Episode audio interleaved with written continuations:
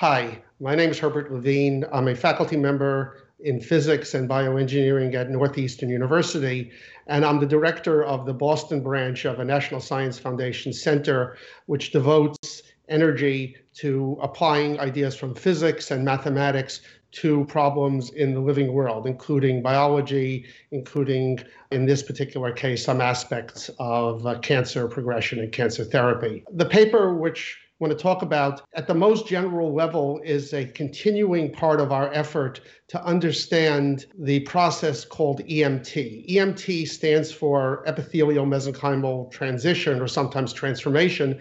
It's a process that was originally discovered. It was noticed that some cells spontaneously transformed from being sedentary epithelial cells all attached together forming epithelial tissues to cells that were more mesenchymal, which meant they were more motile. They left their original tissue, migrated throughout the developing body to other regions, and and then transform themselves into final products once they got to their destination. It turned out that this process was not only operative in developmental systems, but also seemed to play a major role in cancer metastasis. In cancer, the initial start of cancer is when ep- typically epithelial cells, most cancers arise from epithelial tissues, typically those cells begin to grow uncontrollably. For whatever reason, usually some type of genetic abnormality, cells lose their self control, they start dividing, and they start forming a tumor mass in some part of the body. And we label different types of cancers by which part of the body that initial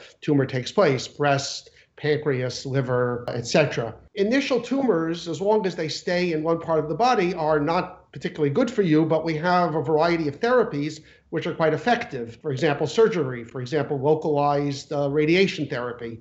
It's only when cancer metastasizes, which is when it spreads throughout the body, that you run the risk of actually dying from the disease because then you exposed to the possibility of multiple organ failure throughout the body and no therapy that can then counteract that. In order to get from the primary tumor to the rest of the body, cells that initially were epithelial as part of the cancer need to become motile. They need to start being able to move. And one of the ways they can do this is by undergoing this EMT transition. So, because metastasis is the primary cause of death in, in most tumors, there's been a huge emphasis in the last, let's say, decade or two in the cancer community on understanding what are the underlying molecular processes that enable cells to undergo this transition. And of course, the eventual hope is to develop therapies which would cause this to stop. And the path to understanding this, of course, you know, goes from looking at experiments in laboratories to experiments in, in animals such as mice and eventually to studying the process in humans.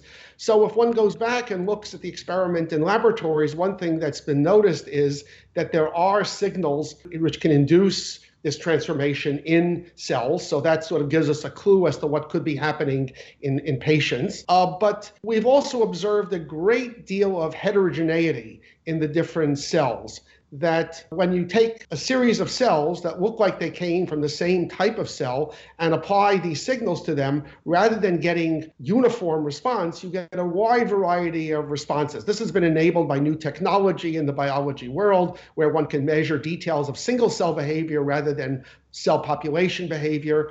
And one of the things that was noticed in this context of EMT was that if you applied an EMT signal to a population of cells, you would notice that a significant proportion of the cells looked like they were resistant to those signals. That you would apply what you would think would be a typical dose that would induce this transition, but nonetheless, those cells, because of some uniqueness in their molecular you know, makeup or their molecular uh, dynamics, somehow we're being resistant to that. So this paper attempted to address by means of mathematical physical modeling tied to experimental data analysis what could be possible causes of this mechanism uh, what could be possible mechanisms that underlie this very interesting and somewhat surprising feature that's been seen experimentally in EMT. So, Mohit, maybe you should explain what some of the possibilities were and how we sort of began to investigate that. Sure. Hi, uh, my name is Mohit Kumar Jolly. I'm an assistant professor at the Center for Biosystem Science and Engineering at Indian Institute of Science in Bangalore.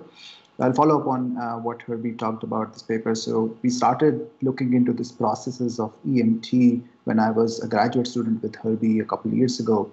And we're trying to ask the questions about how is the dynamics of this process looking like because at that point of time our experimental cancer biology colleagues mostly had readings only at sort of day zero and day n when this process ends. There was very little understanding of how this process exactly happens. And that, that sort of took us by surprise given the importance of this process, not only in metastasis, but also in the years over the past years, as we realized in terms of evading, say, even the immune system, uh, various different drugs out there, changing their metabolism, etc. So EMT sort of happens to act as a central fulcrum through which cells seem to adapt to various different bottlenecks that they face during the process process of uh, metastasis.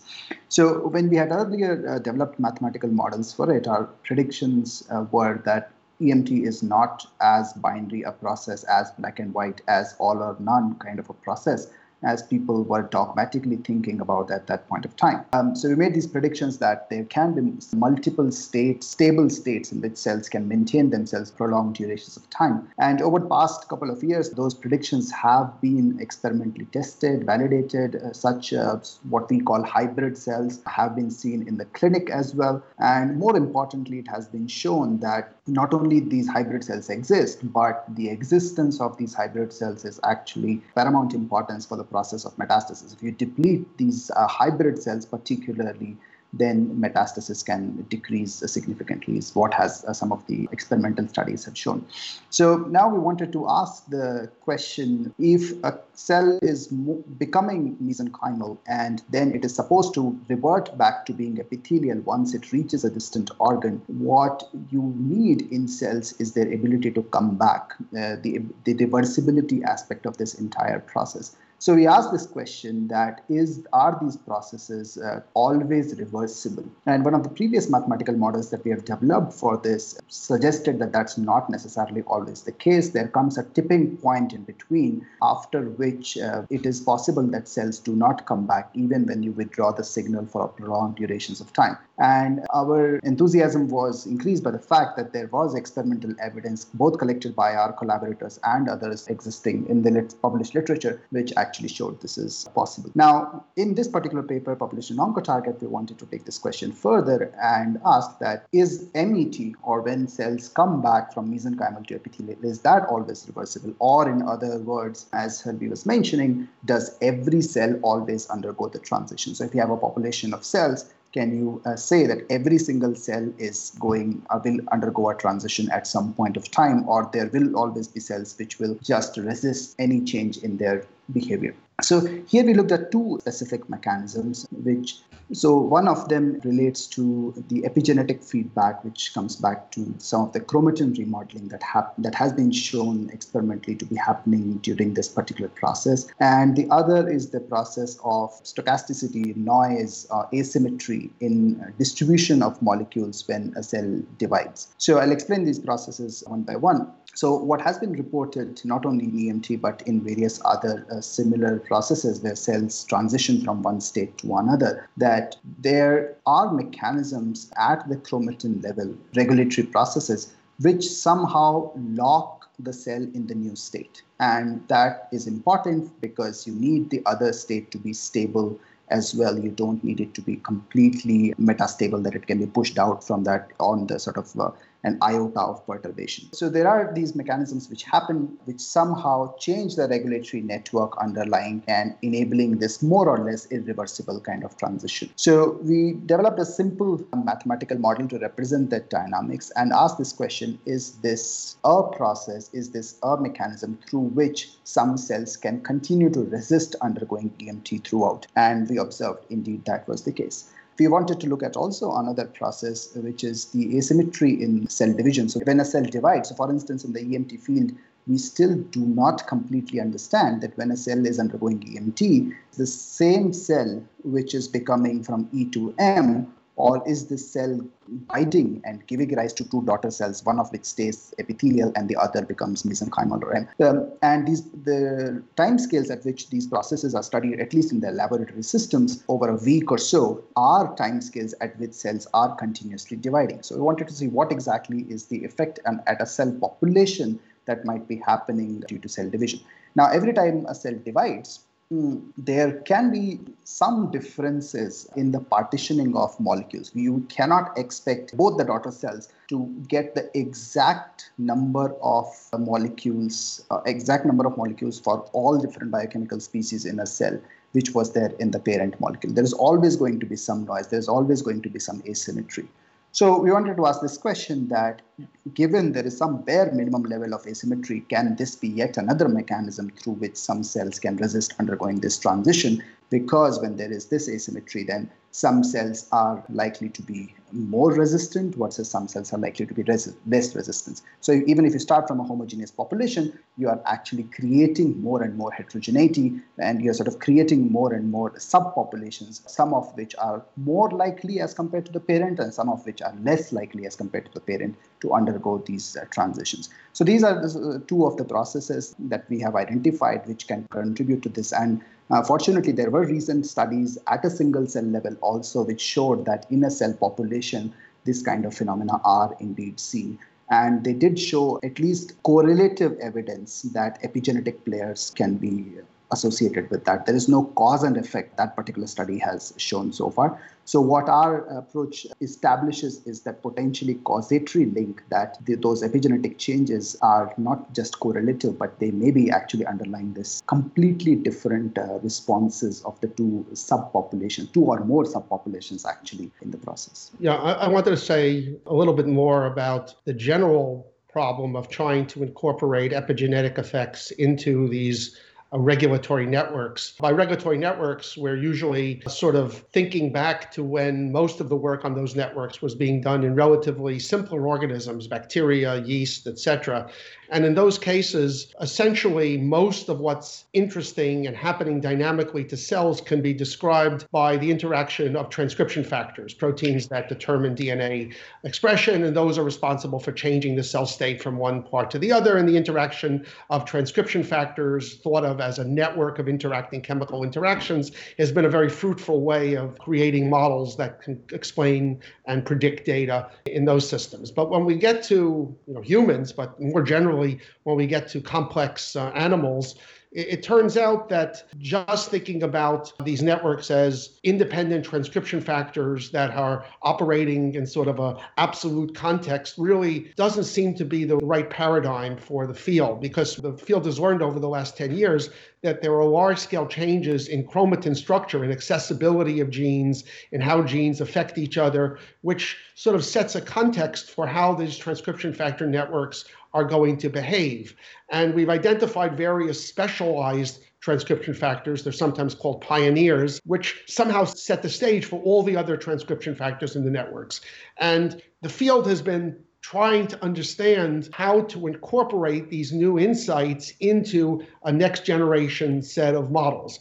Our approach has been to take sort of very simplified versions of that to just get started to see if even simplified versions can begin to give us insights into what's going on. Other people have taken a sort of more, let's say, a detailed, uh, you know, modeling perspective where they've tried to incorporate extremely large number of details about how these uh, DNA reorganization chromatin chain processes actually work. And of course, the problem with that is then you're subject to not knowing all the parameters, not knowing which is relevant in which case, not knowing all the couplings, not even knowing all the players initially. So the field is still working very hard on trying to move forward with this sort of how epigenetics really affects cell transformations, how it affects memory of what cells you were when you go through division. And this is a paper which, in the general sense, contributes to that effort, even though, of course, its focus is on a specific transformation on the EMT process. I also wanted to mention in this regard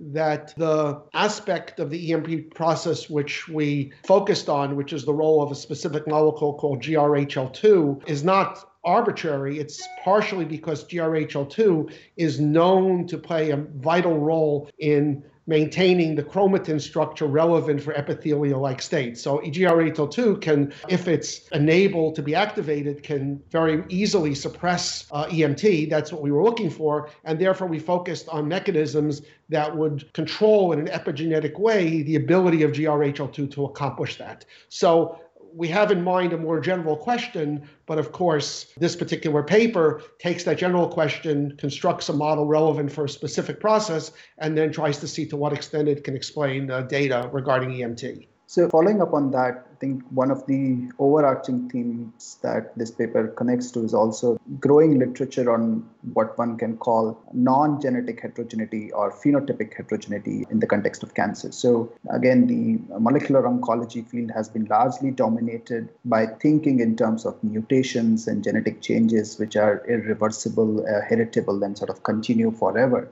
because they're encoded in the DNA, it's hardwired um, what some of our previous work and extended by this particular work, we are, have are highlighting mechanisms through which this heterogeneity can exist even when genetic background is completely identical or what is called an isogenic uh, cells in that case. So be it the ability of cells to exist in multiple states, be it their ability to you know lock certain decisions or unlock certain decisions based on the chromatin rewiring, be it the noise or asymmetry in division of molecules, these are happening largely independently of the genetic background. The genetic background, of course, may be altering the rates of one versus the other, and genetic and non-genetic are again perhaps you know not as clearly uh, distinguishable as we are putting it now. But nonetheless, we want to highlight that there are other mechanisms uh, which have been studied in plenty in sort of simpler microorganisms such as bacteria and yeast. There is literature on phenotypic heterogeneity or non-genetic heterogeneity uh, for a long period of time. But somehow the cancer community has not really caught up on that. So this is uh, one more contribution at a conceptual or a thematic level that this paper tries to make. Yeah, I wanted to add to that. One of the directions for our future work is the role of this type of phenotypic heterogeneity, specifically in the context of drug resistance. Because what's been observed in many different types of cancers is a drug that initially starts out creating a relatively good response, shrinking the tumor, reducing the tumor load, the symptoms, nonetheless fails relatively quickly as the tumor rebounds, starts to grow again. And of course, eventually, tumors can become really resistant to cancer therapy drugs, usually by genetic mutations. But there's sort of an intermediate time scale, perhaps over the course of weeks or months, when there hasn't been really enough time for a mutation to arise that specifically can account for why the drug is failing,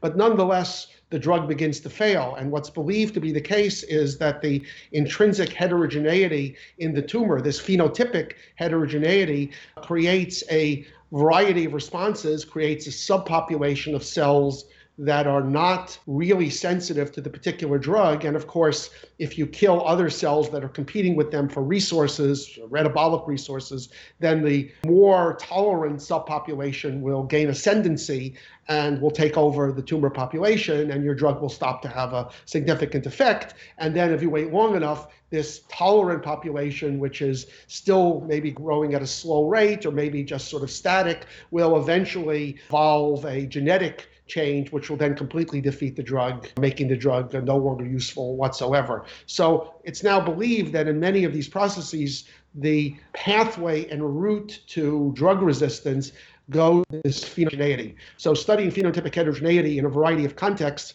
will offer insight into what can be done to combat it in the case of drug resistance. And that's actually one of the future directions that uh, we are looking at collaboratively with a number of cancer biology research groups.